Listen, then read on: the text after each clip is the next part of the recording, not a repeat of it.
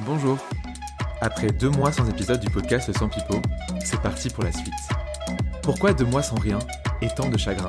La raison est toute simple. J'ai décidé, moi aussi, de changer de job. En fait, je me suis un peu mis à vos places, chers candidats, et j'ai trouvé l'entreprise qui me correspondait. Une très belle start-up de la food tech.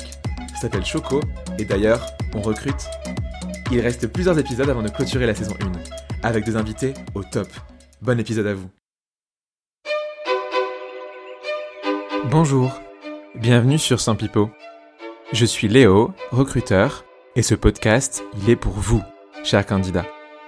L'objectif, trouver le job qui vous correspond et répondre à toutes les questions que vous vous posez pour y parvenir.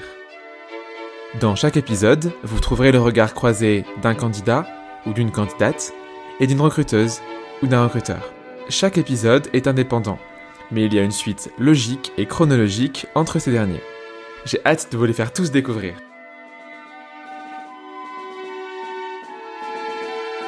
Dans l'épisode du jour, on parle de l'entretien de recrutement. Bravo, vous avez postulé ou vous avez été chassé et vous avez le droit de passer un entretien avec un recruteur.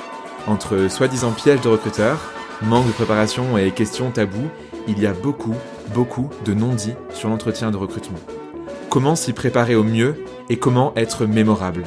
Nous allons tenter d'y répondre avec Jean-Marie Caillot, fondateur de Work Me Tender, et Camille May de la Cravate Solidaire. C'est parti pour l'épisode du jour. Alerte, pipeau. Si un participant, au cours de l'épisode, commence à nous raconter des pipeaux, cette musique retentira.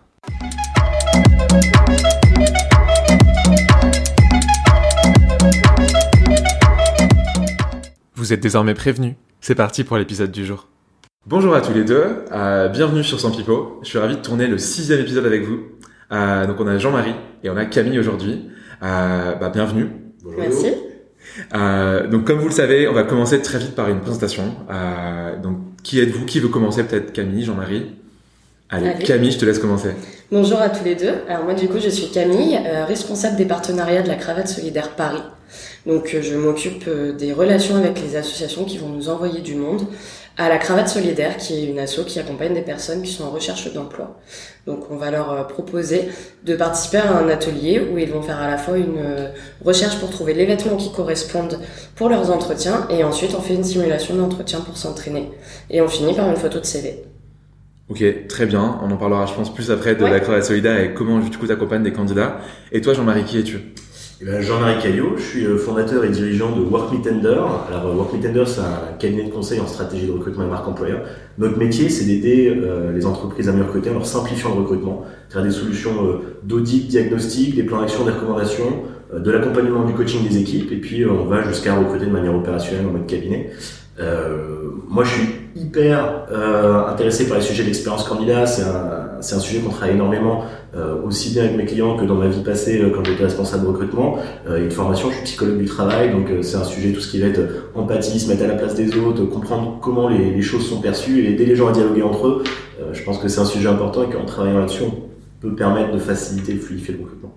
Ok. Et donc vous avez chacun un, un objet euh, que vous avez ramené. Donc je, te- je te laisse commencer du coup. T'as t'as la parole, Jean-Marie. Quel est ce, ce magnifique objet que t'as dans tes mains Et, ben c'est un, un couteau suisse, euh, un couteau suisse en forme de symbole de Batman. Alors tu m'as demandé de, de ramener un objet qui euh, qui me représentait. Euh, première chose, effectivement, j'aime bien le bricolage et, euh, effectivement, je suis fan de Batman. Mais surtout, si j'ai cet objet, j'ai toujours mon sac. Il est tout petit. Euh, déjà, c'est pour être prêt à tout. Et c'est aussi euh, dans le recrutement, il y a un peu euh, deux façons de voir les choses. Alors, si, euh, il y a les entreprises et les recruteurs qui vont avoir une très très belle image. Euh, c'est un peu, on va les considérer un peu comme un Superman. Ils sont dans le ciel, plein, tout en couleur, on les voit, ils sont très très forts. Et puis il y a beaucoup d'entreprises confrontées à la tension du marché qui se doivent plutôt bah, de trouver euh, des solutions, euh, des stratégies, des techniques, des tactiques euh, pour euh, pouvoir mettre en place les dispositifs qui vont leur permettre d'adresser ce marché, de parler au bon candidat, de transmettre le, bon message. Et mon métier, bah, c'est d'arriver avec des solutions, de, faire de l'innovation et de bricoler. Donc, donc je suis plus un, je suis plus un Batman de recrutement qu'un Superman. Du coup, t'es même plus en fait le, le Alfred. Tu veux vraiment accompagner les Batman euh, qui ont besoin Ah, de toi. tout à fait. ouais, on peut même voir comme ça. J'aime beaucoup. Cool. Et ton objet du coup, Camille, c'est euh, quoi? Dis-nous. Alors moi j'ai ramené une tasse euh, la cravate solidaire déjà parce que j'adore les boissons chaudes, je bois énormément de café et de thé toute la journée. Mais en plus de ça, euh, dans le cadre de mon travail, quand je suis en atelier, je propose tout le temps des cafés, des thés, des petites boissons euh, à tous les candidats qui arrivent en atelier, ce qui permet vraiment de faire un premier contact, de pouvoir un peu euh, casser euh, ce côté je sais pas où j'arrive, je sais pas qui sont les personnes que j'ai en face de moi. Donc grâce à ça, j'instaure vraiment un petit climat de, de, bienveillance et de confiance pour aborder toutes les problématiques des candidats directement. Ok, super, super clair. et du coup, tous les deux et tous les trois ensemble, on va parler aujourd'hui de l'entretien. Euh, donc c'est je pense le sujet qui effraie le plus euh, peut-être les candidats. Euh, c'est ok, qu'est-ce qui se passe quand j'arrive dans cette salle avec un recruteur, avec une recruteuse et je vais devoir parler de moi pendant une heure. Euh, et il y a plein de, de mythes euh, qui circulent sur ce qui doit se passer autre. Tout le monde a peur des questions pièges. Tout le monde se demande de quel animal il veut être parce qu'on va lui demander sûrement quel animal il doit être parce qu'il y a pas mal de, de, clichés qui perdurent et de encore de d'anciennes pratiques. le but aujourd'hui c'est de dire ok comment est-ce que quand on est candidat on se prépare à un entretien, première partie. La deuxième, c'est OK, quand on est, ça y est, on est dans l'entretien, on, est en train de le faire, euh, on a une heure avec un recruteur, comment est-ce qu'on gère, comment est-ce qu'on devient à la fin mémorable et comment le recruteur se souvient de nous? Et la troisième chose, c'est qu'est-ce qui se passe après? Il y a toute une partie dont on parle souvent, rarement. Euh, est-ce que dès qu'on part de la pièce, c'est fini ou est-ce qu'il y a une suite? Donc c'est les trois parties qu'on va aborder ensemble. Euh, ça vous va? Parfait. Allez, euh, donc on par la première. Comment est-ce qu'on se prépare à un entretien Donc je sais que c'est le, c'est quasiment en fait le cœur de métier de la cravate solidaire. Est-ce que tu peux nous expliquer un peu, euh, euh bah, c'est quoi les, ce que tu, qu'est-ce que tu dis à tes candidats? Comment tu les aides à se préparer pour un entretien? Alors du coup, nous on les accompagne euh, premièrement par la recherche de vêtements, euh, puisque bah, forcément le dress code euh, passe aussi sur le côté de la préparation de l'entretien et c'est assez important de pouvoir avoir les codes vestimentaires pour arriver dans l'entreprise. Euh, après, le costume cravate se fait de moins en moins dans dans l'entreprise de manière générale et euh, même si en fonction du type de poste euh, il va être encore plus ou moins présent mais euh, la première étape ça va vraiment être de rechercher les vêtements et ça va du coup euh, permettre aussi de commencer à préparer l'entretien c'est-à-dire comment on va euh, trouver les informations sur l'entreprise pour y aller le jour J. Donc euh, comment est-ce qu'on fait le matin? Ben, On va se lever, on va venir un petit peu plus tôt, on va bien regarder les transports. Ça, ça va être la première chose euh, qu'on va leur dire. À la suite de ça, il va y avoir tout, tout l'aspect bah, vestimentaire, par exemple pour les femmes. qui n'aiment pas porter des talons mais qui sont dans l'obligation d'en porter en fonction du poste, bah, on peut tout simplement également leur dire T'es pas obligé de les porter dans le métro. Tu peux mettre euh, ces, ces talons-là dès que tu arrives devant l'entreprise. C'est vraiment des toutes petites choses comme ça qu'on va leur dire pour les, les accompagner et, euh, et, leur donner envie euh, de porter des vêtements qu'ils n'ont pas forcément l'habitude de porter non plus et de leur faire comprendre l'importance que ça a.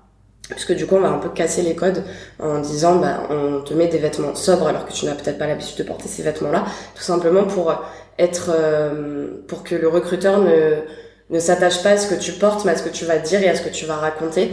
Donc on va éviter les bijoux euh, qui font du bruit, on va éviter euh, les grosses bagues, euh, on va éviter ce genre de choses exprès pour ça. Donc c'est vraiment plein de petits conseils qu'on va pouvoir donner.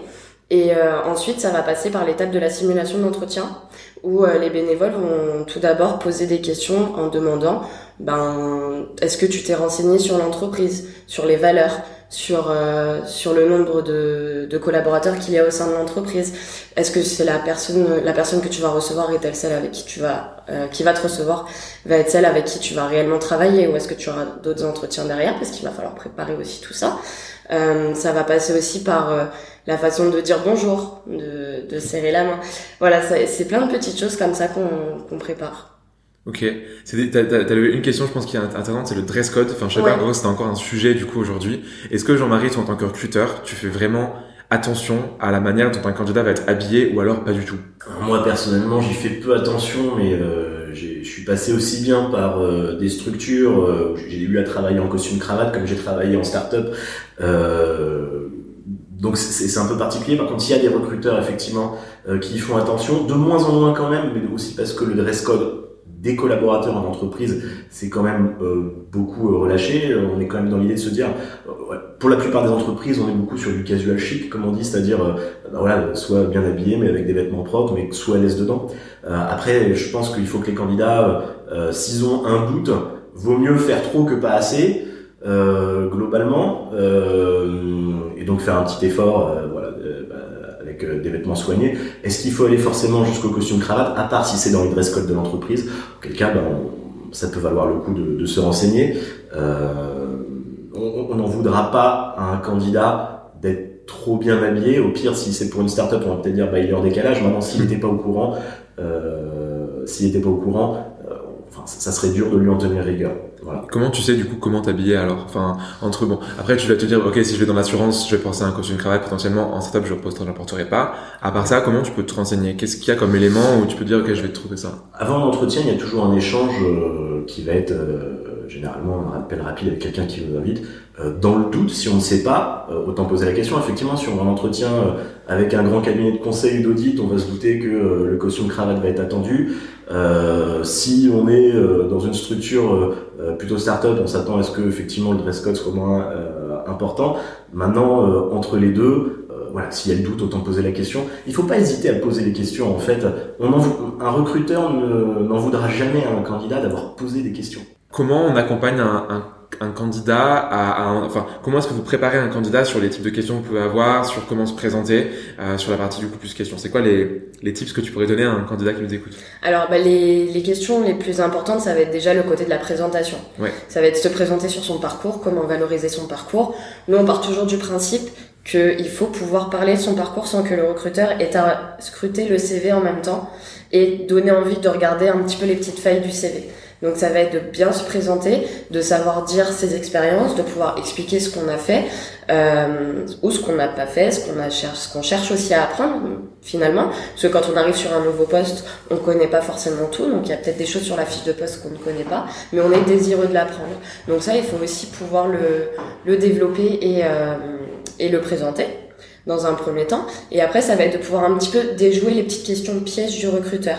Ça va être aujourd'hui, on, on parle de moins en moins de citez-moi trois qualités, trois défauts. On va plutôt dire si j'avais votre meilleur ami en face de vous et en face de moi, qu'est-ce qu'il me dirait de vous?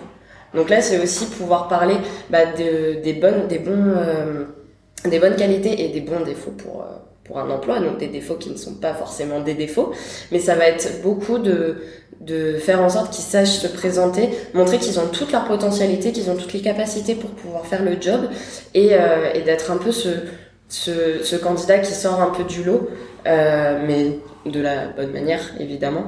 Donc je sais pas, Jean-Marie, si toi tu as des choses à ajouter. Bah, en fait, ce que, ce que, tu dis, c'est lié à, à l'idée de euh, qui on est vraiment, et est-ce que le recrutement, est-ce que l'entretien est quelque chose d'authentique, ou est-ce que c'est un jeu de rôle? Oui. Et le problème, c'est que là, on parle des candidats euh, qui ne sont pas forcément formés, mais on a tendance à croire que les recruteurs savent ce qu'ils font. Euh, et il y a beaucoup de recruteurs qui euh, n'ont pas été formés à l'entretien et le font euh, ben, avec tout le bon sens qu'ils peuvent y mettre, euh, mais aussi avec des, des, des choses qu'on leur a transmises, euh, qui sont, ils sont pas forcément plus à l'aise que les candidats en entretien, surtout en début de carrière quand ils n'ont pas l'habitude.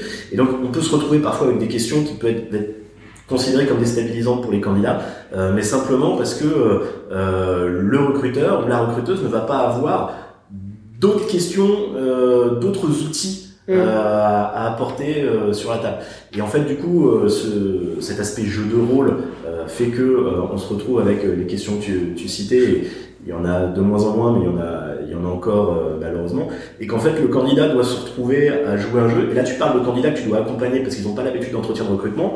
Moi, j'ai même un problème avec des candidats qui ont eu, qui, qui sont formatés à ça parce qu'ils ont été tellement habitués à répondre à des questions euh, très normées, très cadrées en entretien qu'au final, quand je veux qu'ils qu m'expliquent un peu ce qu'ils font, euh, ils vont utiliser euh, tout le temps les mêmes termes. Il y en a, il y a des candidats, je sais pas tous les candidats, mais il y en a, on voit tout de suite, on repère. Euh, ils cherchent à nous dire ce qu'on a envie d'entendre. Alors que nous, on a envie effectivement d'être dans l'authenticité. Et c'est très difficile quand on fait un entretien qui va être basé sur l'échange, d'être confronté à ça. C'est-à-dire c'est des pratiques qui sont très très ancrées.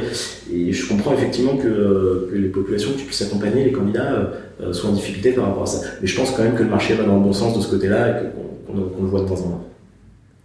Non, c'est très vrai ce que tu dis. Et du coup, ça, ça crée ce, ce, côté pervers que tu viens de nous parler, qui est que du coup, quand tu veux creuser avec un candidat, ils, ils, sont pas habitués à le faire et ils s'attendent justement à rester en surface. Et, euh, et si toi, en tant que recruteur, tu as un critère qui est, je sais pas, la, la profondeur intellectuelle et que tu veux aller voir si le candidat peut aller plus loin, bah, au final il le fait pas parce qu'il est tellement habitué à, à rester euh, à rester synthétique et à rester en, couverture que du coup il va pas pouvoir aller aller, plus loin. Ah ouais, je un exemple, un, conseil s'il y a des candidats qui nous écoutent, qu'est-ce que vous recherchez? Je moi ce qui m'intéresse c'est le challenge.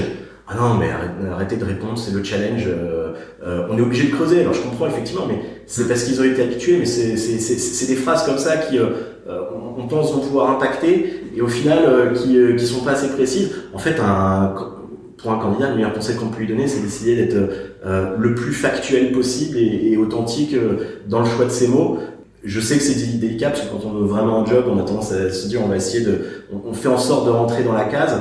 Euh, il faut, euh, il faut quand même euh, ne pas perdre de vue qui on est et, quelles sont les vraies motivations et les, vraies raisons qui, nous poussent à faire. Mais je m'avance peut-être sur tes questions. Et, et du coup, c'est vrai quand tu disais le, le côté échange, nous aussi ce qu'on essaie de leur dire, c'est que le recruteur qu'ils ont en face d'eux, c'est pas comme le prof et l'élève à l'école où il y a le prof en face et il faut lui faire plaisir.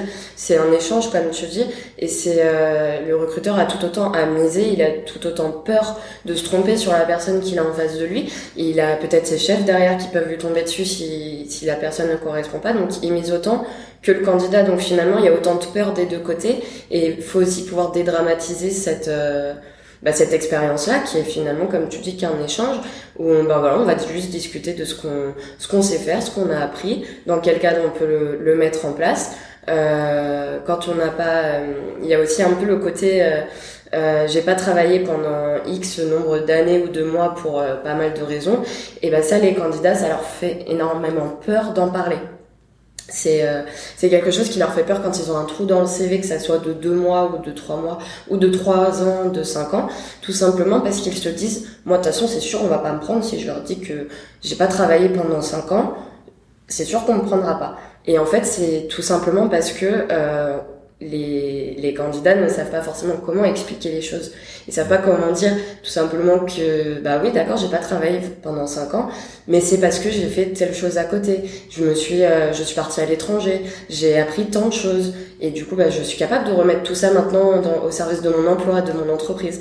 un exemple comme ça d'une dame qui est arrivée un jour en atelier sur le CV elle avait vraiment tout ce qu'il fallait elle voulait être hôtesse de caisse elle avait refait une formation elle avait vraiment tout ce qu'il fallait et euh, elle avait passé une quinzaine d'entretiens, tous les entretiens étaient négatifs. Donc on s'est dit, il y a forcément un problème là, pour le coup, elle a l'air parfaite, pourquoi elle n'est pas prise? Et en fait, euh, les bénévoles RH euh, ont trouvé pourquoi, c'est parce qu'elle disait directement, frontalement, moi j'ai pas travaillé pendant 8 ans. Et donc à un moment, les bénévoles ont dit, bah explique-nous pourquoi t'as pas travaillé pendant 8 ans. Parce que je me suis occupée de mes enfants. D'accord? Et t'as combien d'enfants? J'en ai 8. Et donc en fait là, mère seule, euh, célibataire, euh, avec huit enfants euh, qui sont en âge à peu près rapproché, enfin, tu as fait tellement de choses que tu peux mettre au profit de ton entreprise et de montrer en tant qu'hôtesse de caisse que bah, tu as gardé tes enfants, tu t'en es occupé, tu, les, tu leur as fait les devoirs, as, tu les as emmenés à leurs activités, t'es rentré, tu t'es occupé des plus petits, tu les as pendant ce temps-là tu t'es occupé d'autres choses, t'as pas forcément eu de temps pour toi, ok, mais à côté de ça, bah maintenant euh, tu sais que t'es euh, rigoureuse, que t'es sérieuse, que t'es organisée, que tu peux bien faire attention à ton poste, que tu vas pas laisser passer des choses euh, qu'il faut pas laisser passer parce que si tu fais ça avec tes enfants forcément ça va pas très bien se passer. Donc et en fait grâce à ça elle a pu construire son, son projet, son discours et, euh, et tourner ça en disant bah oui mais au départ elle pensait tout simplement qu'elle pouvait pas parler de ses enfants et du, du privé à un entretien. Elle a, Donc, fini où du coup? Et au final, elle a été, euh, elle a passé un entretien la semaine d'après. Aujourd'hui, elle est en CDI. Donc, euh, et en fait, c'était juste cette petite chose-là qui bloquait réellement. Et euh, on l'a vraiment aidé à construire son discours autour de, de la garde de ses enfants pendant ce temps d'années. Et comme ça, bah, finalement, ça a pu faire peur aux recruteurs, tout simplement parce que au tout début, elle disait j'ai pas travaillé pendant 8 ans, point. Et elle expliquait pas forcément les raisons. Donc, euh, donc ça faisait peur à tout le monde, forcément. Alors, c'est euh, ce que tu dis, en fait, euh, c'est très juste. Il faut dire que l'esprit, en fait, quand on doit prendre une décision, va toujours. On a besoin d'aller chercher de l'information. On peut pas prendre une décision sans information. Et donc que ce soit un recruteur, un candidat, il doit prendre une décision, il va aller chercher de l'information.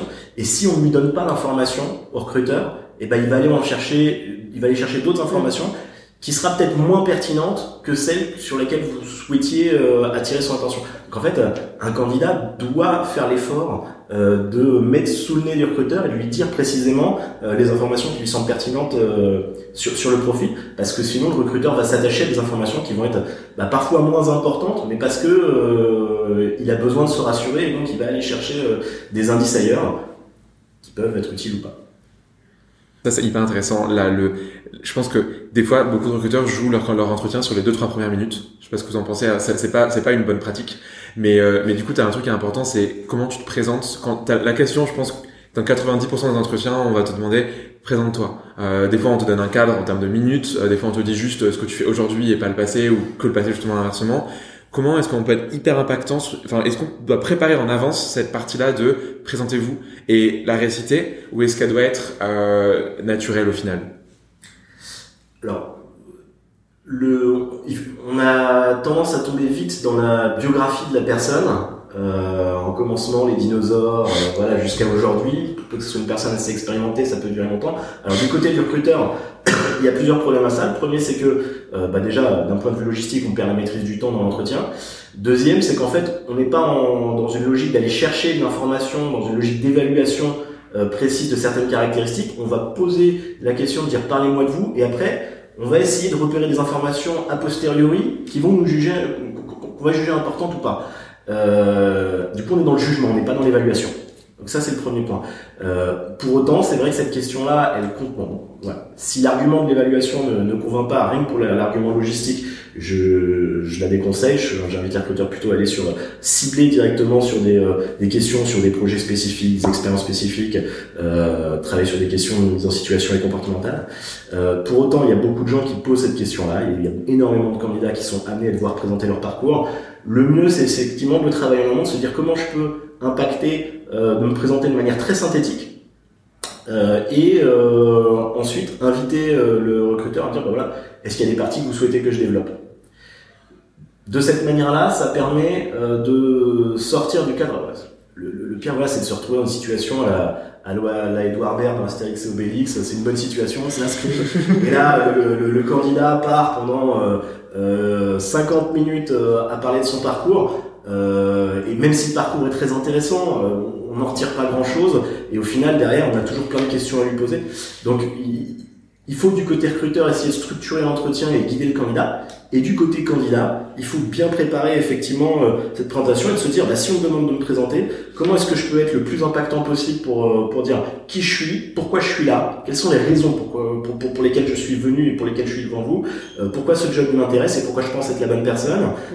et derrière, euh, bah, si le recruteur veut creuser l'aspect biographique, parce qu'il y en a qui sont attachés, euh, bah, il pourra toujours le faire. Mais effectivement, la manière dont il, s'est présenté, il s'est présenté euh, tout de suite sur ce qui compte vraiment, et du coup, c'est ce qui aura marqué le plus. Il y a deux choses qui comptent le plus. Hein, le, il y a, bon, alors le cerveau est soumis à plein de biais cognitifs, mais euh, effectivement, la première impression va jouer beaucoup, et puis après, il y a l'effet de récence, c'est la dernière impression aussi. Donc, euh, c'est sur quoi vous laissez... De de récence. Qu'est-ce qui est le plus récent euh, Quelle est la dernière chose qui s'est passée dans l'entretien euh, C'est concrètement ce qu'on va mémoriser le plus avec le début et la fin hein, quand on est recruteur, inconsciemment.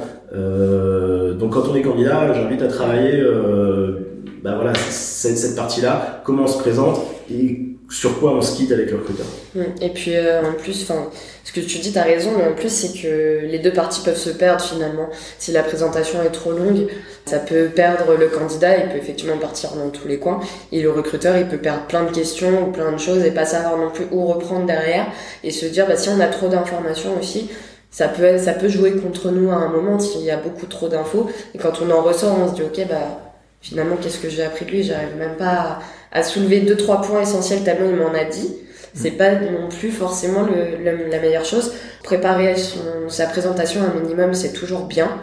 Euh, nous, on leur dit souvent à nos candidats de prendre leur, de prendre des notes avec eux. Ils ont, ils ont le droit de venir avec des notes. voilà, c'est, c'est comme, comme pour les euros de, de d'un partiel ou, ou, euh, mm. ou d'un examen, ils, ils, ont le droit de venir avec des notes, d'avoir préparé un minimum leur présentation, avec vraiment les points essentiels de leur parcours, les choses qui se rapportent le plus au poste qui est visé pour lequel ils sont reçus, et après bah, de voir ce qui sera le plus développé en rapport avec ce que le recruteur recherche. Mais je pense que moi, le conseil que je pourrais donner, c'est de pas hésiter à le préparer, quitte à, à se mettre devant son miroir et puis un petit peu aussi le réciter.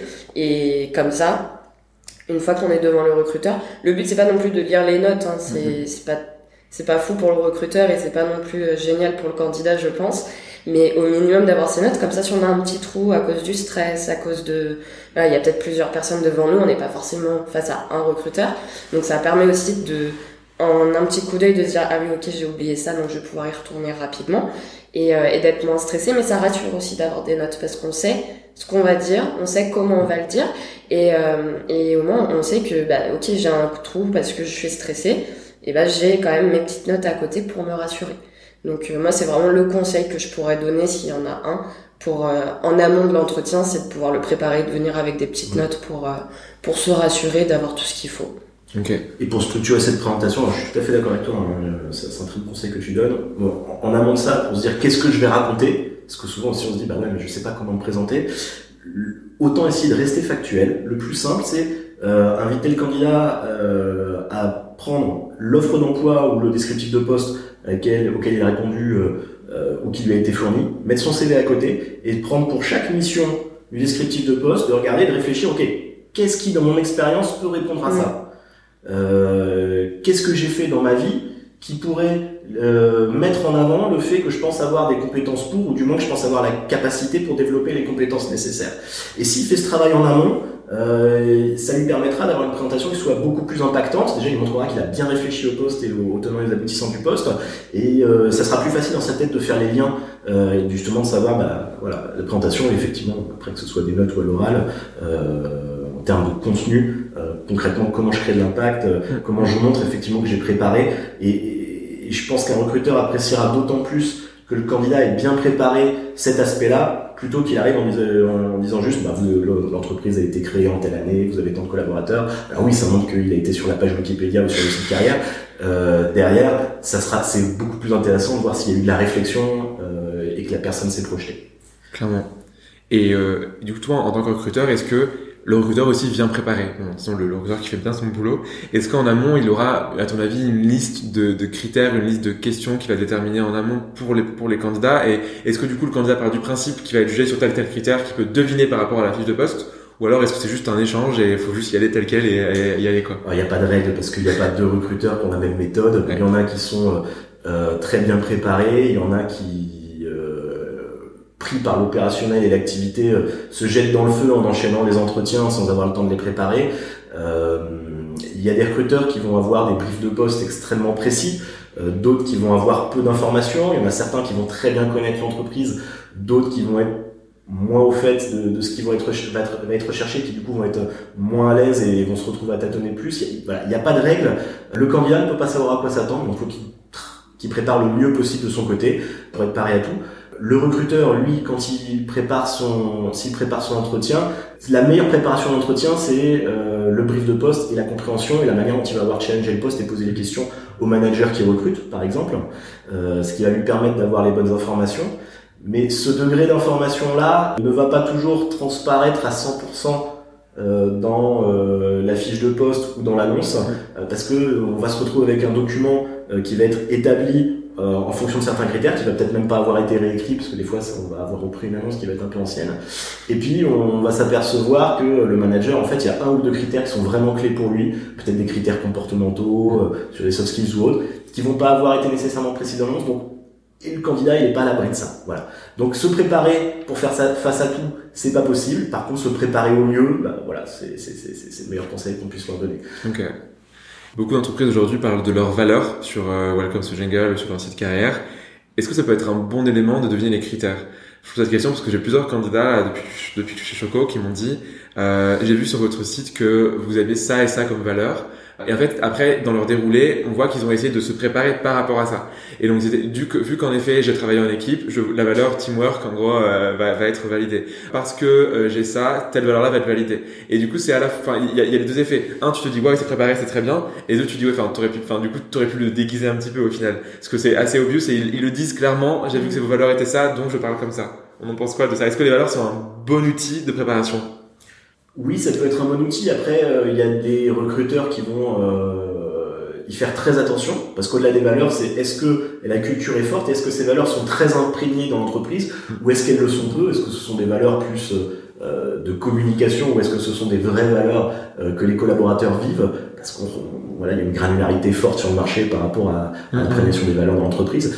Euh, et ça, pareil, le, le, candidat peut pas le savoir. Bon, il faut que le candidat reste authentique. Par contre, faire le travail de se dire, tiens, ils ont telle valeur, déjà de se poser la question, est-ce que je me projette dans ces valeurs-là Est-ce que ça me correspond Et si oui, bah pareil, de réfléchir, qu'est-ce qui, dans mon expérience, pourrait montrer effectivement que j'ai ces valeurs-là Alors dire, j'ai travaillé en équipe, donc j'ai l'esprit d'équipe, c'est un peu facile, parce que, euh, à part si on... Enfin, j'allais dire à part si on est freelance, on a non même un freelance il va travailler en équipe à un moment.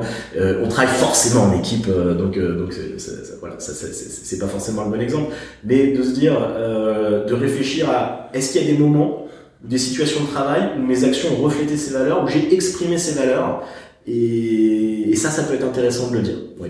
Donc c'est une bonne chose c'est c'est pas une mauvaise chose de, de, se préparer par rapport à ces informations là okay. voilà. après le recruteur pourra en tenir compte euh, à différents degrés euh, mais même si les valeurs sont pas hyper importantes pour lui in fine euh, il pourra toujours se dire bah ouais le candidat a fait l'effort de préparer et il y a deux choses hein. il y a il y a est-ce que le candidat correspond bien au profil recherché?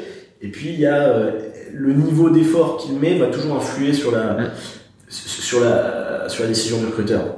Donc euh, un candidat qui euh, va correspondre que à 70% au profil, mais qui va montrer une motivation hors norme, fera toujours un impact euh, plus fort qu'un candidat qui correspond à 90 ou 100%, ouais. Mais qui ne montre pas une grosse motivation. Alors après, c'est le travail, comme le marché est tendu aussi, d'aller chercher ces candidats-là, mais c'est pas le sujet de, de, de ce podcast, hein, j'imagine. Mais, mais donc montrer de la motivation, ça ne peut avoir que des bons effets tu touches du doigt un, un, sujet qui va faire une très bonne transition sur le, la deuxième partie qui est pendant l'entretien, mmh. euh, avec un mot que je vais que je, je vais réutiliser que tu viens de dire juste après. Donc admettons, on est prêt des deux côtés, donc le recruteur est prêt, le candidat est, est plus que prêt, il a, il sait ce qu'il va dire. On arrive le jour J, donc soit un entretien en vidéo ou bien en physique, euh, l'entretien commence. Question numéro une, tu parlais de motivation. Comment est-ce qu'on est impactant? Comment est-ce qu'en tant que candidat, on arrive à être mémorable? Aujourd'hui, je fais environ 10 entretiens vidéo par jour. Euh, évidemment, je vais retenir que les gens qui vont être le plus mémorables et les plus impactants comment est-ce qu'on est impactant et mémorable en tant que candidat? Et qu'on se sort du lot un petit peu Ou est-ce qu'il faut sortir du lot ou est-ce qu'il faut justement rester dans le moule? Deux questions en une. Allez, débrouillez-vous avec ça. c'est euh, très délicat de répondre à ça parce que euh, un bon candidat n'est pas nécessairement un bon professionnel. Euh, et souvent, un recruteur peut se laisser impressionner par quelqu'un qui est un très bon candidat, au sens quelqu'un qui maîtrise bien justement le jeu de l'entretien, qui sait bien se mettre en avant, qui sait bien dire ce qu'on a envie d'entendre. Est-ce que ça veut dire que cette personne, parce qu'elle sait très bien jouer le jeu de l'entretien et très bien se vendre, elle va être très impactante sur son poste derrière?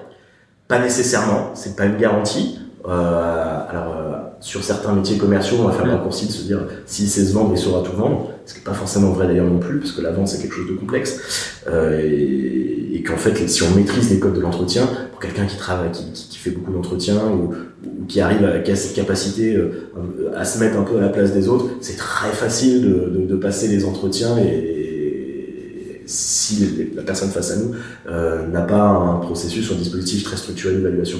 À l'inverse, quelqu'un qui est pas bon en entretien, au sens où il ne maîtrise pas les codes de l'entretien, il n'arrive pas à bien mettre en avant son expérience, peut quand même être un très bon professionnel. Euh, parce qu'il y a plein de métiers qui n'impliquent pas d'avoir les codes de l'entretien. Donc en fait, quand on est recruteur, déjà, il faut mettre le candidat dans les bonnes dispositions. Le but, c'est de faire en sorte que le candidat euh, montre le meilleur de ce qu'il peut donner, pas le pire de ce qu'il peut donner. On peut voir jusqu'où il est prêt à aller, jusqu'où il peut aller en termes de compétences. Ça, c'est côté recruteur. Côté candidat, du coup, effectivement, euh, il va falloir euh, chercher à être impactant en donnant, en mettant en avant la bonne information. Et donc pour ça, effectivement, travailler en amont, de se dire qu'est-ce qui est le plus pertinent pour le poste, ça compte. Il va, il va falloir bien comprendre les attentes du recruteur et faire preuve de beaucoup d'écoute, comprendre là où le recruteur veut emmener l'entretien, parce que le recruteur, va poser, quand il va insister sur certaines questions, c'est qu'il a des doutes sur ce point, donc il n'a pas obtenu des réponses satisfaisantes. Donc ça veut dire, si le recruteur me pose cette question-là, tant que euh, je ne lui ai pas donné une réponse satisfaisante, euh, je suis en danger de rater l'entretien. Donc je dois pouvoir lui donner un niveau d'information suffisant, et donc de valider derrière, de dire voilà, est-ce que ça répond à, votre question?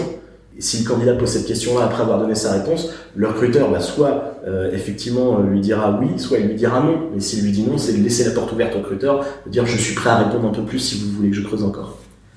Après, être impactant ou mémorable, euh, oui, il faut, être, impactant. Euh, oui, il faut sortir du lot, mais pour les bonnes raisons. Il y a des candidats qui vont euh, chercher à, à sortir du lot en entretien en, exagérant certains traits, qui n'est pas forcément une démarche. En fait, on s'éloigne, si on s'éloigne trop de l'authenticité, ça va pas être bon.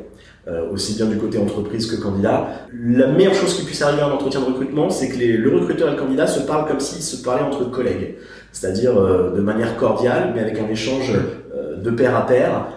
imaginons que vous travaillez déjà ensemble, comment vous vous adresseriez à cette personne? C'est souvent le conseil que je donne aussi bien aux recruteurs qu'aux candidats, pour éviter qu'il y ait un déséquilibre dans la relation, qu'il y ait une, voilà, y ait une sorte de relation de pouvoir qui, qui, qui s'instaure essayer de garder un équilibre. C'est plus facile si le recruteur euh, joue le, jeu dans, cette direction-là. Mais il faut que le candidat aussi se dise, pour se détendre, j'imagine que face à moi, j'ai un collègue. Et si, si on travaillait déjà ensemble, qu'est-ce que je lui dirais? C'est une réunion de travail, cet entretien, et on va le jouer comme une réunion de travail. Et si on est dans, ce, dans cet état d'esprit, généralement, ça se passe plutôt bien. Hmm. Après, euh, la question de la motivation, c'est souvent une question euh, qui fait peur aussi aux candidats, puisqu'on on va leur demander en simulation d'entretien quelles sont vos, vos, motivations. Et très souvent, ils, ils savent pas trop quoi répondre, ou alors ils vont répondre un petit peu des, bah, des petites choses un, peu bateau. Euh, bah, je, je, suis motivé parce que, enfin voilà, les, les réponses qu'on qu'on connaît un peu tous. Pour moi, les motivations, c'est pas forcément sur la façon de, sur le ce qui sort de la bouche, c'est la façon dont on va montrer les choses. Pour moi, ça passe pas forcément par le verbal, ça peut être aussi par le non-verbal. C'est par tout ce qu'on va raconter, bah, ça se voit en fait, tout simplement.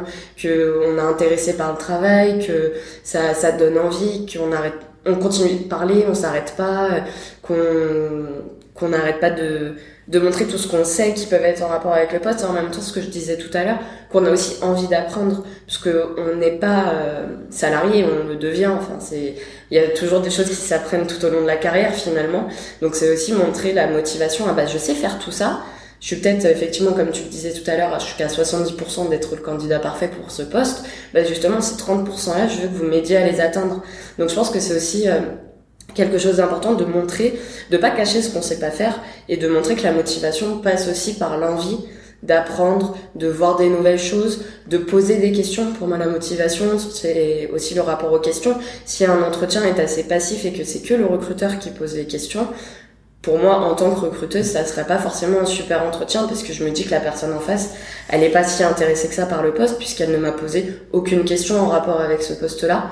Donc si on montre aussi des petites questions, euh, bah voilà, j'ai vu sur la fiche de poste qu'il y avait euh, ce, ce type-là de, de, choses à faire. Je suis pas sûre de bien avoir compris. Est-ce que vous pouvez m'expliquer cette partie-là du poste? Et du coup sur l'entreprise, des petites questions comme ça qui pourraient y avoir. Bah je pense que ça fait aussi partie des motivations et c'est pour moi dans le non verbal puisque c'est c'est quelque chose qu'on va montrer et que tout le monde ne fait pas pendant l'entretien. Donc euh, encore une fois, si j'ai un conseil à, à donner, c'est de réfléchir aussi à des questions et, euh, et de montrer sa motivation tout simplement par la façon dont on va dire les choses. Ok. Et, euh, et, du coup, si c'est pas encore fait, il y a un, il y a un épisode du coup entier sur euh, sur le fit où du coup c'est la conclusion euh, de, de Claire Lise euh, de chez Launcher qui nous dit poser presque plus de questions que le recruteur et du coup vous vous assurez qu'il y a un fit entre entreprise et vous euh, et jamais vous serez vous serez pénalisé parce que vous aurez posé trop de questions. après, il y a un, un, problème qui peut être à double tranchant, c'est les questions qui sont posées tout le temps et du coup ça crée une lassitude chez le recruteur. Mm. Enfin, moi, j'ai tout le monde me demande et vous êtes combien dans le monde? Ah, et vous êtes combien en France? D'accord. Et donc vous avez levé combien d'argent? En fait, c'est les mêmes questions qui reviennent.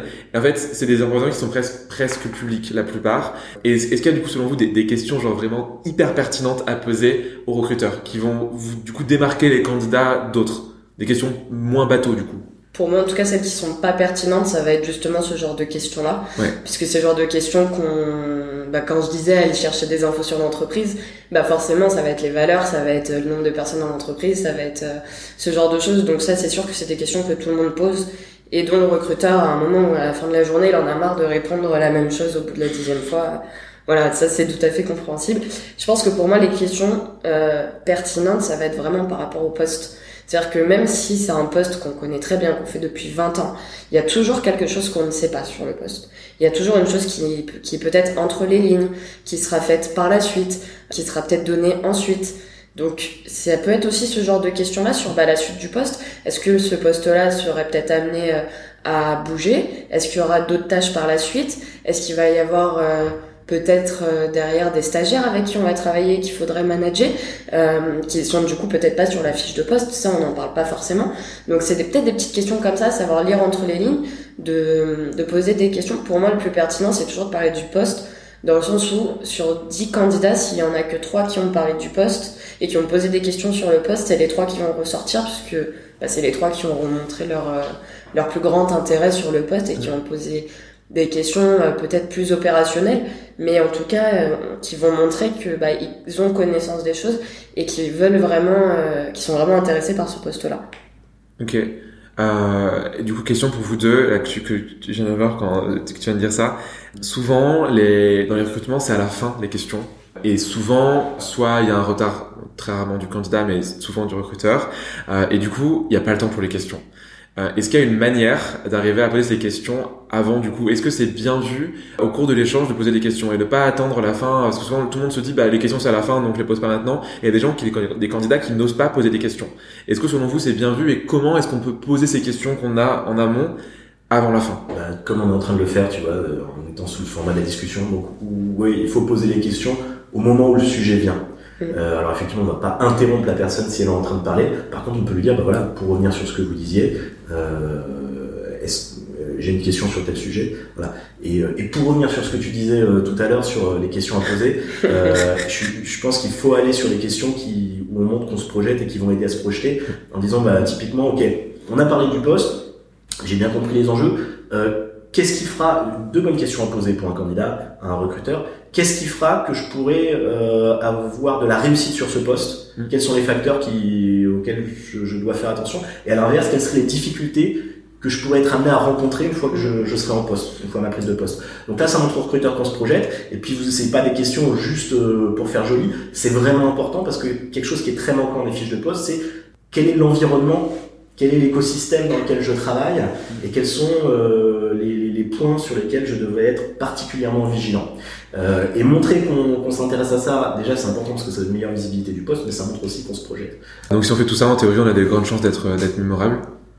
Bah, euh, En fait, vu, euh, et, et, et, quand je dis ça, c'est pas péjoratif, c'est juste euh, un constat, vu effectivement le, euh, le faible niveau d'information des candidats vis-à-vis -vis de ce qu'ils doivent faire en entretien, et où on se retrouve avec tous les candidats qui, qui vont effectivement se comporter de manière similaires, du moins une grande majorité qui vont se comporter de manière similaire, euh, même si un candidat ne fait que 10% d'efforts de plus que les autres, il va déjà effectivement être un peu plus mémorable. Maintenant, attention, hein, euh, ça ne remplace pas le fait d'avoir un profil qui est pertinent pour le poste, euh, d'être capable de montrer pourquoi on a euh, les compétences pour ce poste ou pourquoi on est capable de les acquérir, encore une fois. Ok.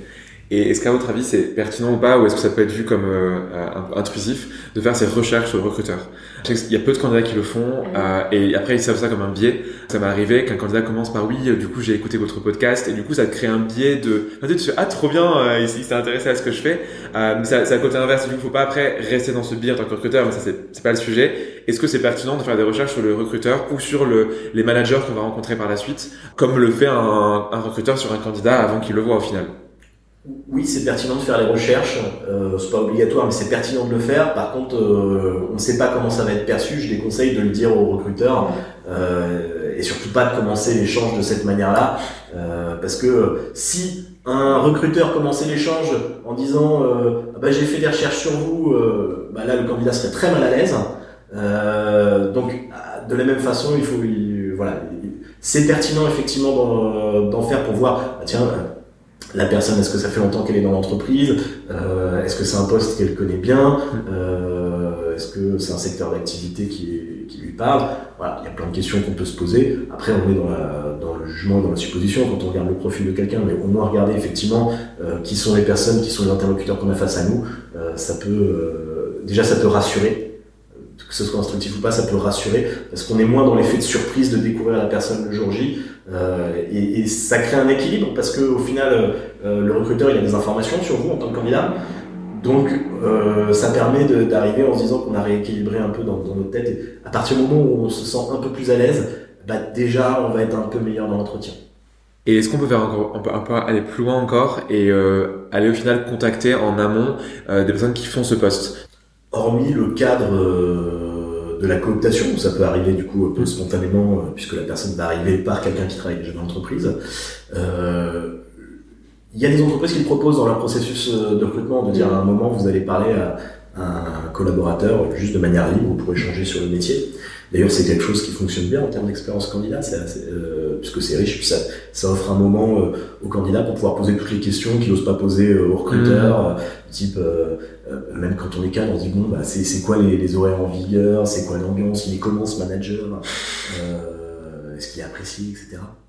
Maintenant, de le faire en amont, Mm. Avant de rencontrer le recruteur, euh, je le déconseille, ça pourrait être mal perçu. Ouais, c'est ce que j'allais dire. Nous, euh, dans, le, dans le cadre de notre manière de recruter euh, à la cravate solidaire, on propose à toutes les personnes qui veulent, qui veulent rentrer dans l'équipe, que ce soit en tant que salarié, stagiaire ou volontaire en service civique, euh, une fois qu'on a fait le premier, la première phase de recrutement, qu'on a rencontré la personne et qu'on a fait l'entretien, on lui propose de lui donner le numéro de téléphone de plusieurs personnes qui ont été sur le même poste qu'elle pour euh, pour voir, pour qu'elle puisse poser toutes ces questions, qu'elle puisse voir un peu euh, comment la personne a vécu ce poste-là ou comment elle le vit si elle est encore en poste actuellement.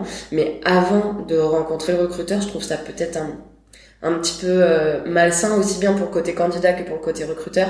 Parce que pour le candidat en fait il va peut-être aller parler euh, à un autre commercial poser plein de questions. Peut-être que ça va vraiment lui faire plaisir et, et il va aimer ce l'ambiance de l'entreprise. Les horaires sont bien euh, tout va bien. Et puis bah s'il est pas pris finalement il y aura peut-être un peu plus de déception parce qu'il aura peut-être vraiment misé sur cette entreprise là en particulier. Et et en même temps je vois pas trop l'utilité personnellement d'aller parler d'abord à, quelqu'un qui est en poste sur à peu près la même mission avant le recruteur, puisque on ne sait pas forcément si ça va vraiment plaire. Mm. Parfois même, ça peut être du côté candidat que l'entretien, finalement, en sortant de l'entretien, on va se dire euh, non, en fait, ce poste-là, je me vois pas du tout dedans, je pense que je vais pas donner suite. Il n'y a pas que les recruteurs qui vont donner une réponse positive ou négative. Les candidats aussi ont tout à fait le droit de, de se dire, ouais, non, en fait, après cet entretien-là, finalement, je, je vais pas donner suite, mhm. quoi. Donc, euh, donc, je pense que ça peut être malsain, mais en plus pas forcément utile et qu'il vaut mieux attendre euh, d'avoir vu le recruteur, d'avoir fait le premier entretien pour après essayer d'avoir des contacts avec quelqu'un, ouais. Allez, tout ça fait encore une fois une bonne transition sur la troisième partie qui est ok, on sort de la salle, on a fini l'entretien. Donc, tu parlais tout à l'heure, Jean-Marie, d'être mémorable sur la fin également. Euh, donc, on, fait une bonne impression pour, pour, pour que les recruteurs aient une bonne image de nous. On rentre chez nous, on va dans le métro, on appelle euh, sa copain, son, son, copain, sa copine, euh, ses amis, genre oh, c'était trop bien, ou alors putain j'ai complètement merdé, c'était nul. Il se passe quoi après? Qu'est-ce qu'on fait? Côté candidat, euh, alors un, un mail de, de, récap peut être intéressant. Alors, en fait, ce qu'on va faire, ça va dépendre de comment on s'est quitté. Ce qui est bien, c'est euh, de s'assurer qu'on est parti d'entretien en sachant quelle va être la prochaine étape. Donc, la prochaine étape, ça peut très bien être le recruteur qui vous dit. Euh, euh, alors déjà, il y a des recruteurs, si c'est non, ils vous le disent d'emblée, il n'y en a pas beaucoup, mais il y en a qui le font. Moi, je le dis immédiatement. Maintenant, pour pouvoir dire non, il faut, voilà, c'est pas toujours facile quand on, il y a des gens qui préfèrent différer la réponse. Donc le recruteur peut vous avoir dit, bah voilà, on revient vers vous. Après, ça sera positif ou négatif. Après, il y a des recruteurs qui vont vous dire directement, bah voilà, la prochaine étape, ça sera ou ça serait. Euh, et donc cette étape-là, ça peut être un nouveau rendez-vous, ça peut être un travail, un exercice à préparer. Euh, donc à partir de là, on va savoir quand il y aurait une nouvelle prise de contact. Si par exemple c'est un exercice à préparer, vous savez déjà ce que vous allez faire, vous pouvez envoyer un petit mot euh, rapide en disant bah, merci, je vais faire l'exercice là-bas. Euh, si euh, vous ne savez pas quelle va être la prochaine étape, un mail de remerciement où on va remercier la, la, personne pour, pour l'échange, mais aussi en, en remettant les 3-4 euh, points vraiment cruciaux euh, qu'on a compris pour bien montrer qu'à la suite de l'échange, on dit voilà, j'ai bien compris que sur ce poste, ce qui compte vraiment, vous cherchez quelqu'un qui va faire ça, qui va être comme ci, et, euh, et j'ai bien noté que vous m'attendiez sur tel et tel sujet, euh, et je vous confirme mon, ma motivation pleine pour ce poste. voilà ça, c'est quelque chose qui est, qui est impactant. Euh, à l'inverse, euh, si tu, tu parlais tout à l'heure du fait de savoir, des fois on n'a pas le temps de poser les questions, euh, bah, quand on se quitte, si on a des questions et qu'on n'a pas le temps, ça peut être de dire, bah voilà, je, ok, vous partez sur votre vous n'avez pas le temps, j'ai quelques questions, est-ce que je peux me permettre de vous les envoyer par mail, mm. ou est-ce que vous préférez qu'on se rappelle? Et, euh, et donc, ça permet aussi de continuer l'échange si jamais on est dans, dans, ce cas-là. Et puis euh, oui, le petit, le petit mail de remerciement, pour moi, c'est quelque chose qui est hyper important, l'air de rien, puisque ça permet aussi de laisser un, une petite touche positive quelques heures après après la rencontre aussi. Et il y a, y a, très peu de personnes finalement qui le font. C'est quelque chose qu'on ne sait pas forcément mais c'est bien de le faire et, euh, et ça laisse euh, ça laisse aussi une bonne image. Il y a eu des échanges tout s'est bien passé. Et puis bah mm-hmm. soit effectivement on a encore des questions donc on demande si on peut les envoyer. Soit on n'a aucune question tout a été clair on sait la suite. Et dans ces cas-là on remercie juste. Soit on sait pas la suite et donc ça peut être aussi la, la, prochaine étape en mettant un petit mail de remerciement et en disant dedans euh, je reste à votre disposition pour la suite euh, du processus de recrutement. Euh. et puis bah, quelques jours après, si on n'a pas de nouvelles, on, peut aussi se permettre de, de, rappeler ou de renvoyer un petit mail pour savoir si le processus de recrutement est terminé ou pas. Non pas en demandant euh, est-ce que je suis pris ou pas, mais tout simplement de savoir si le processus de recrutement est encore en cours, donc est-ce qu'il y a encore des candidats qui sont en train d'être vus, ou est-ce que tout est terminé dans ces cas-là, quand est-ce que j'aurai une réponse mm. positive ou non euh, sur le poste euh, et comment dans ces dans ces messages on est euh, on n'est pas trop justement un peu trop formel. Euh, enfin, j'en suis beaucoup de mails de remerciements des fois qui étaient très cher Monsieur Bernard. J'ai vraiment pris un honneur, privilège de par de par d'entendre parler de votre entreprise pendant cette heure. Ce serait pour moi une immense joie. Enfin, après tu fais non c'est pas possible. comment on est de mes grosses c'est horrible, enfin, horrible quoi. Comment est-ce qu'on évite ça et sur la, enfin, comment est-ce qu'on évite ça? Bah, je pense que ça dépend aussi de la manière dont l'entretien s'est passé. Mhm. Si c'était un échange euh, comme on est en train de faire nous euh, actuellement pour ce podcast, euh, et on n'est pas censé être trop formel si l'échange n'a pas été trop formel. Enfin, je pense qu'il faut que ça reste dans, dans le cadre, faut pas que ça dénote entre ce qu'on a fait en entretien et, et le fait d'envoyer un mail peut-être beaucoup trop formel, ça peut justement casser euh, la dynamique euh, positive qui avait été instaurée pendant l'entretien.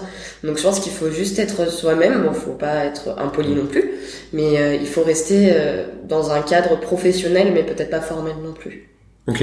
Après, il faut se dire, voilà, on parle d'authenticité, c'est important. Maintenant, dans les échanges, que ce soit euh, verbaux ou euh, à l'écrit, faut que le, même si le candidat reste lui-même, faut qu'il tende vers le niveau de communication que le recruteur hmm. ou son interlocuteur euh, met face à lui. Effectivement, s'il y a une personne qui, dans les échanges, est, est beaucoup plus formelle, bah, et voilà, en fonction de la culture d'entreprise hmm. et même de la personne qu'on a face à nous, il y a énormément de degrés différents.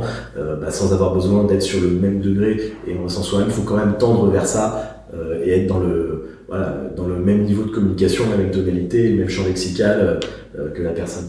Mais ça, je pense que du coup, ça a été vu aussi un peu pendant l'entretien, parce qu'on arrive quand même à voir si la personne en face est mm. très formelle, mm. ou si au contraire elle est un petit peu plus détendue et on peut se permettre de l'être aussi dans le mail ou pas, quoi.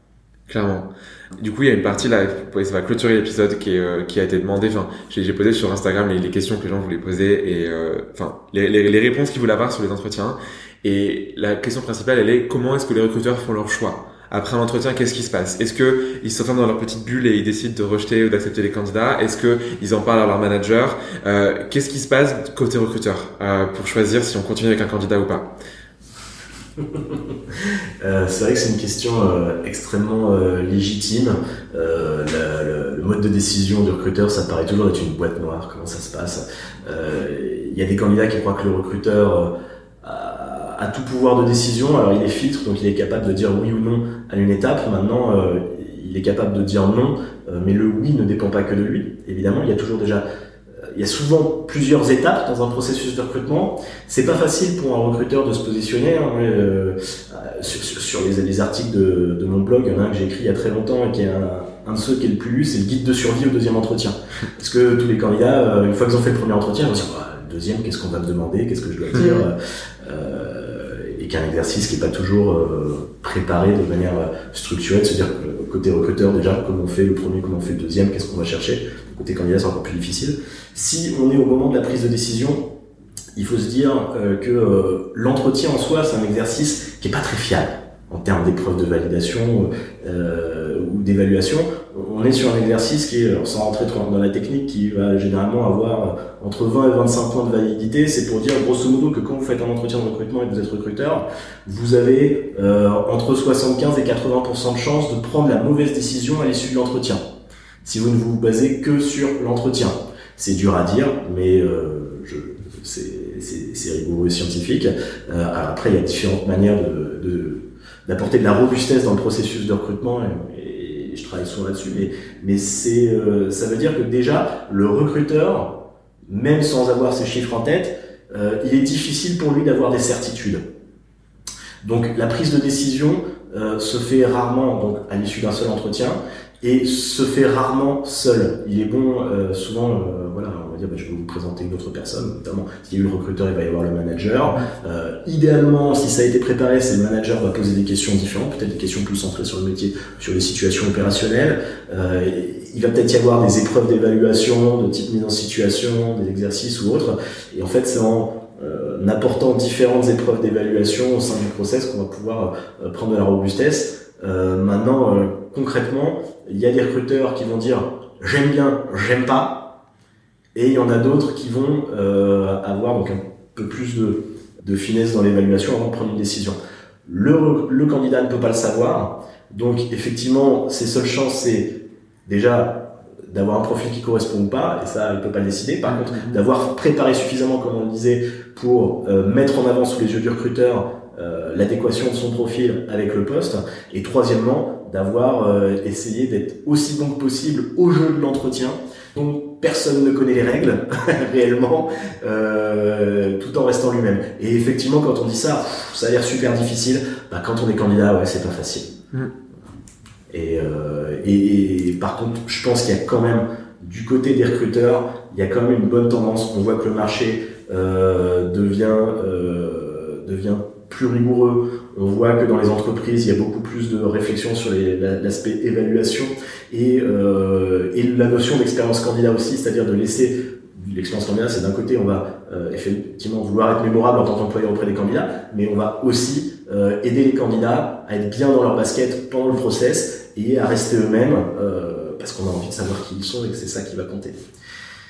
Tu partages, Camille? Oui, j'ai pas grand chose à rajouter. Allez. Et du coup, la toute dernière question euh, qui m'a été posée telle quelle, donc je la pose telle quelle. Euh, la question qui est est-ce que ça bitch sur les candidats après un entretien? Je vous devais la poser. Euh, alors, il y, a plein de recruteurs euh, qui le font parce que c'est humain. Alors, après, je sais pas ce que tu entends par, par bitcher. maintenant, il y a, tu sais, le, quand on fait du recrutement, c'est-à-dire qu'on on, passe notre vie à parler à des gens, au téléphone ou à rencontrer des gens. Et les gens sont formidables, tous les gens sont uniques. Donc, euh, qui dit unique dit que bah, euh, forcément, des fois, il y a des, des, gens qui justement vont être mémorables, alors pour des bonnes ou des mauvaises raisons. Et euh, ouais, il y a plein d'anecdotes dans le recrutement qui peuvent arriver. Ok, mais c'est jamais, euh, c'est jamais malsain, c'est, c'est toujours bon enfant. Alors, il y a des. Moi, je l'ai, je l'ai pas rencontré d'exemple malsain. Maintenant, on en a déjà vu. on en a déjà vu dans les médias des choses qui sont ressorties malheureusement. après, euh, très souvent, quand ça se passe comme ça, c'est avec des gens qui font du recrutement mais qui ne sont pas formés à faire du recrutement. Il faut pas oublier qu'il y a plus de gens qui font du recrutement sans être formés à ce que c'est et aux implications que de gens qui le font en étant formés. Euh, or, le recrutement, c'est un vrai métier, c'est une vraie expertise. Euh, et même s'il y a plein de gens qui sont amenés à en faire, dès qu'on est manager, on doit faire du recrutement. C'est très rare qu'un manager puisse être formé au recrutement, et c'est souvent euh, une casquette qu'on prend et mais qu'on apprend dans une solitude assez forte. Mm. donc on le fait bah, avec du bon sens, en, en, pensant de la meilleure manière. Euh, bon bah euh, quand on ne pas les gens, il peut y avoir des dérapages. Puis de toute façon, voilà, ça, ça, ça peut arriver. Euh, maintenant, j'ai jamais été témoin, même si j'en ai vu dans les médias, j'ai jamais été témoin de, de situations où que j'ai trouvé malsaines vis-à-vis des candidats.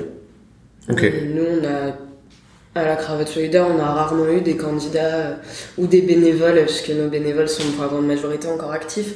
Donc, euh, ils vivent le recrutement euh, tous les jours.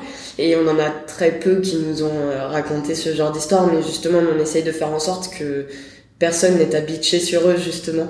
Donc euh, parfois on a des parfois des petites pépites en atelier, des, des personnes qui vont être très très extraverties, euh, qui vont avoir très peu de filtres, euh, qui vont être très brutes de décoffrage et qui vont qui vont répondre au tac au tac sans, sans réfléchir en se disant bah, de toute façon je suis comme ça donc ça s'arrête là. Mais, euh, mais c'est là aussi, nous, notre, notre, notre rôle, ça va être de leur dire, ok, oui, t'es comme ça, mais par contre, dans le monde de l'entreprise, fais attention. Donc, peut-être, encore une fois, ne te cache pas, ne sois pas, quel, ne sois pas quelqu'un d'autre pendant quelques temps, mais euh, canalise un petit peu. Fais un peu attention. Comme ça, au moins, on sera sûr que ça restera positif.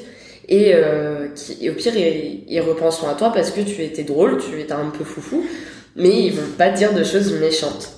Donc, euh, donc ça, c'est vraiment un truc sur lequel on fait attention. Et puis après, non, nous, on pitch jamais sur les, sur les candidats, en tout cas. Donc on est rassuré. En théorie, ça ne pitch pas sur les candidats.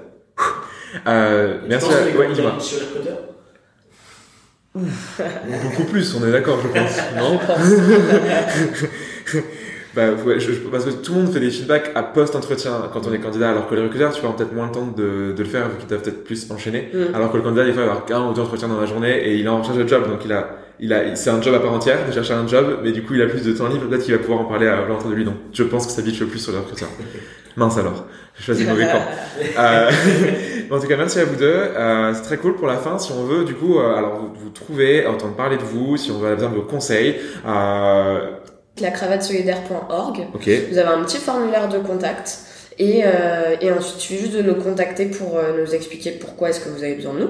Et ensuite, nous, on, se charge de vous recontacter pour vous proposer un rendez-vous pour venir passer un atelier, tout simplement. Donc là, tu es ouvert à l'accompagnement des personnes qui cherchent un job. Tu cherches aussi des stagiaires encore, service civique, CDI, à bénévole. Tu cherches quoi? Alors, on est en recherche d'une personne en CDI euh, sur de l'administratif RH pour la cravate solidaire Paris. Donc, il y a la fiche de poste qui a été lancée sur LinkedIn il y a quelques jours. Donc, n'hésitez pas à aller voir sur le LinkedIn de la cravate solidaire. Et ensuite, on cherche également un stagiaire chargé de communication. Ok, très cool. Donc la cravate solidaire.org. Exactement. Top. Et toi, Jean-Marie, si on veut lire tes articles ou si on a besoin de tes conseils euh, pour de l'accompagnement, où on va? Qu'est-ce eh ben, Si on est intéressé pour, euh, par les services de WorkMeTender, on va sur workmetender.com euh, et euh, on peut également trouver le blog. Donc c'est un, un, blog qui est assez fourni puisque j'écris dessus depuis 2011. Il y a des articles aussi bien à destination des DRH, des recruteurs, responsables marque employeur et des candidats. il y en a pour tout le monde et on peut me retrouver aussi sur LinkedIn. Donc Jean-Marie Ok, écoute, parfait. Un mot de la fin peut-être ou, on est bon euh, bah, euh, je signale au passage, j'en profite que euh, Workly Tender grandit et je recrute euh, des consultants. Euh, s'il y a des personnes qui veulent euh, venir me contacter à ce sujet. En tout cas, merci beaucoup Camille, merci beaucoup Léo pour l'invitation. très content d'avoir participé à ce podcast. Merci à toi. Un mot de la fin Camille bah, Merci pour cette invitation et merci pour ce petit, cette petite mise en lumière pour tous les candidats. Allez, extraordinaire. Euh, ben merci à vous deux. Euh, bon après-midi, bon appétit et à bientôt. À bientôt. À bientôt. Merci à Camille et Jean-Marie. Dans le prochain épisode, on parlera d'un sujet fondamental, la négociation salariale. Si vous avez aimé, je vous invite à vous abonner au podcast sur votre plateforme préférée. Et j'ai hâte d'avoir des commentaires de votre part pour savoir votre avis. Si vous voulez me retrouver sur les réseaux, je suis sur Instagram, at Léo sur internet, leosanpipo.fr, L-E-O-S-A-N-S-P-I-P-O.fr, et sinon, je vis à Pigalle, c'est quand vous voulez pour aller prendre un café. Je vous souhaite une excellente journée ou soirée. Ciao